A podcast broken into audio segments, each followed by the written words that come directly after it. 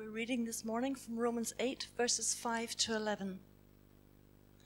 Those who, according to the flesh, have their mind set on what the flesh desires, but those who live according to the Spirit have their mind set on what the Spirit desires. The mind governed by the flesh is death, but the mind governed by the Spirit is life and peace. The mind governed by the flesh is hostile to God. It does not submit to God's law, nor can it do so. Those who are in the realm of the flesh cannot please God. You, however, are not in the realm of the flesh, but are in the realm of the Spirit, if indeed the Spirit of God lives in you. And if anyone does not have the Spirit of Christ, they do not belong to Christ. But if Christ is in you, then even though your body is subject to death because of sin, the Spirit gives life because of righteousness. And if the Spirit of Him who raised Jesus from the dead is living in you, He who raised Christ from the dead will also give life to your mortal bodies because of the, His Spirit who lives in you. Thank you, Claire, very much indeed. Inspiring words, aren't they? And I'm just going to speak very briefly this morning about that. I'm excited by Pentecost Sunday. For me, it is every bit as significant as Christmas and as Easter. And in a way, we've had uh, Pentecost Sermon Part 1 in what Martin said in our all age section. So this is Pentecost Sermon Part 2, uh, which we've called the Spirit of Hope. Pentecost was already an important festival in the calendar. So Jerusalem at the time was packed with visitors. The disciples had been told to wait in Jerusalem for the gift promised by the Father. So there was an atmosphere of expectation. But no one could predict exactly what was going to happen. With the sudden sound, which was like a violent wind, with what seemed to be like tongues of fire resting on each of the disciples. This picture not too clear in the bright daylight of uh, today, but it's an artist's impression of the tongues of fire settling on the disciples on that day. And then the reaction of the crowd.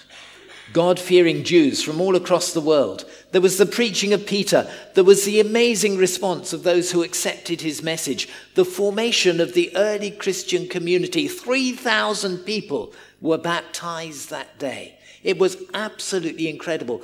And for me, the story of Acts chapter 2, which gives us the account of Pentecost, is a constant source of wonder the account of what God did in sending the Spirit, what the leaders did in preaching and teaching the Word of God, what the people did in learning together, in sharing their life together, and in growing together. It's just such an amazing record of that early Christian community. And truly, we celebrate the church's birthday today.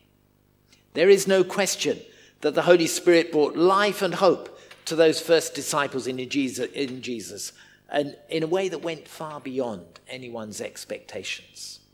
And that story that's recorded in Acts chapter 2, that gives us, if you like, the account of the first Pentecost, is also linked, I think, to the passage that we read in Paul's letter in Romans some years later, where he wrote about the new life that comes through the Holy Spirit, and especially the final verse of our reading, Romans 8, verse 11 if the spirit of him who raised Jesus from dead is living in you, if this Holy Spirit is living in you, then he who raised Christ from dead will also give life to your mortal bodies because of his Spirit who lives in you. What amazing words!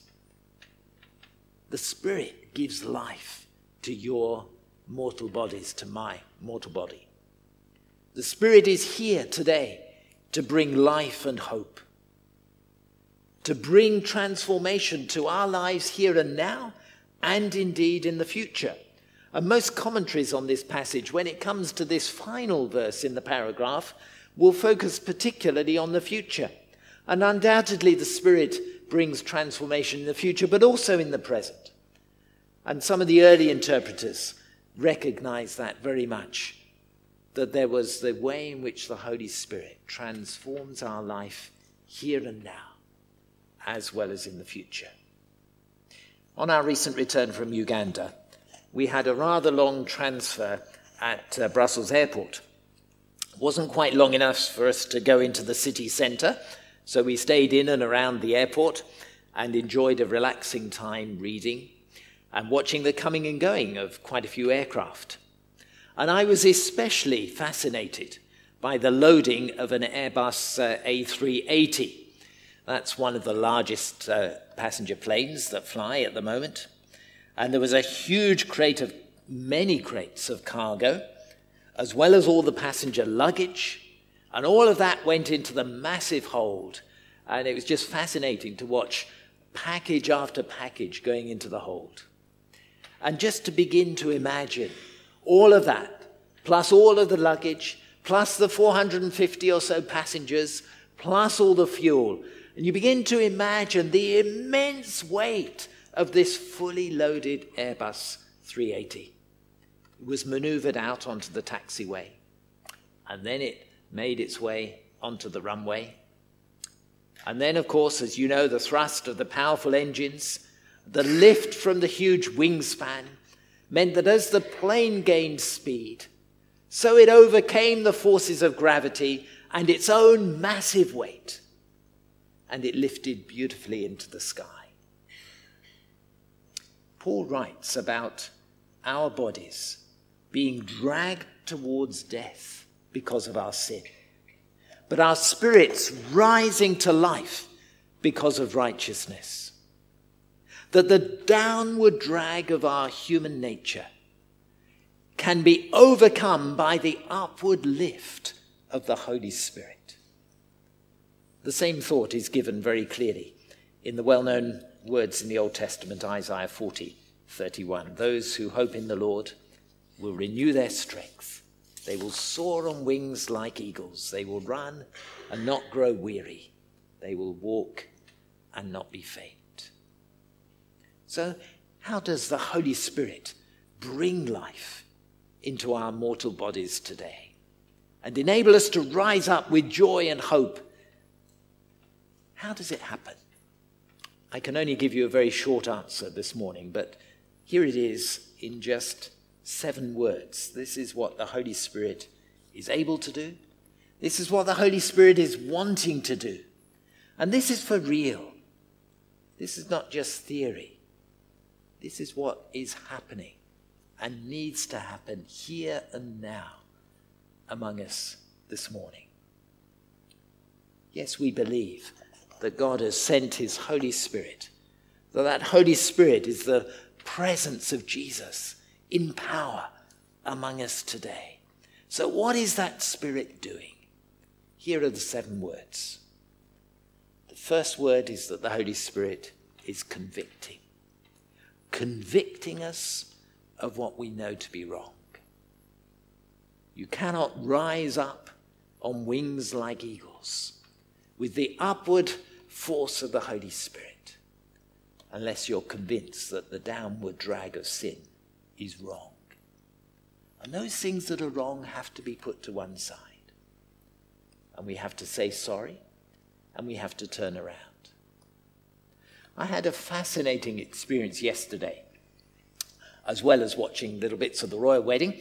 Uh, I was in Southend visiting a, a student minister who's uh, in her first year of training and working in a congregation which is just so different to many that we know around us. Uh, the people who gather in this particular congregation are a group of incredibly vulnerable people. Most have been homeless or are homeless or, or are in very temporary, questionable kind of uh, rooms or living circumstances. Others have challenging mental health issues.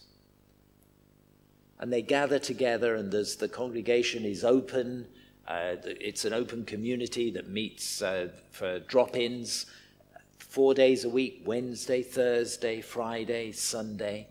But on Saturday, when they meet, they gather also for worship. The concentration span of those who are there is very limited, so they They have a, a, a kind of program that lasts probably part one for uh, anything up to 25, 30 minutes, and then coffee break for half an hour, and then they gather again for part two. And each section involves perhaps listening to a song or uh, uh, maybe engaging in an activity, watching a video, having a discussion in small groups. And I joined this group yesterday. It was fascinating. And they were very openly sharing some of the things that they have turned around from because they knew their way of life to be so wrong. Several were baptized last year. Four of them are going to be baptized next week. It is so exciting to see the Spirit of God convicting, convincing, converting, which is our next word, because the Spirit of God enables us to realize that Jesus has died to forgive us everything that's wrong and to make us new, clean people. The work of the Spirit brings convicting, brings converting. The work of the Spirit is then embracing, drawing people together as a family, as a community of worshipping people. We're not meant to live our Christian faith in isolation, we're meant to live it together. And that's what churches are all about. Whether they are the kind of congregation I visited yesterday, whether it's the kind of congregation at Christ the King at Whitney Manor School, whether it's our congregation here, whatever the congregation, whatever its shape, size, background, or whatever, congregations are where people come together. And it's fascinating, isn't it, that the Holy Spirit brought a profound unity to a very diverse group of people in Acts chapter 2 on the day of Pentecost. And the Holy Spirit wants to embrace and to gather us, as it were, into the fold, into the community of God's people. Then the Holy Spirit is empowering, bringing that power, bringing the gifts of His Spirit, bringing the strength of His Spirit. So we rise up to live differently, to live godly lives, to live Jesus shaped lives to live beautiful lives, empowered by the Holy Spirit. And linked to that, of course, is that the Holy Spirit gifts us for that. Different gifts for different people, particular gifts of serving, of preaching, of teaching, of caring, whatever it is. In the story in Acts chapter 2, when the, first, the Spirit first came, the capacity to speak in tongues. So many different gifts that God gives to his people.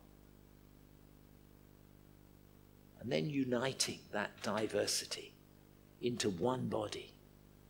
A picture of the New Testament of one body, one church across the world in many diverse expressions.